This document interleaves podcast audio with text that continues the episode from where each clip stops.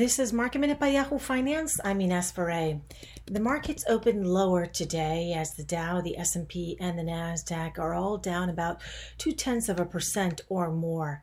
Taking a look at some of the market action today, yesterday we had seen that big tech names were in the green, leading the way higher. Today they're relatively flat, with Apple up just four tenths of a percent.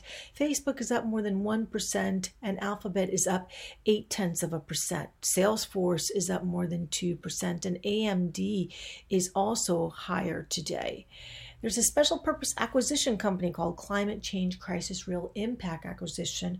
That's soaring today up more than 50% after announcing a deal with EVgo, an EV fast charging network.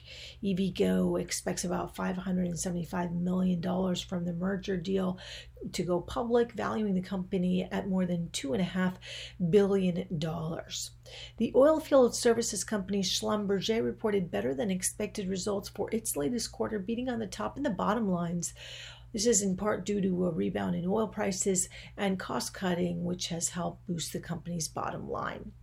And Ford received an upgrade to overweight from neutral by JP Morgan analyst Ryan Brinkman, citing an upcoming tide of hot new products the Mustang Mach E battery electric crossover, the new F 150, which will be one of the most important products coming out.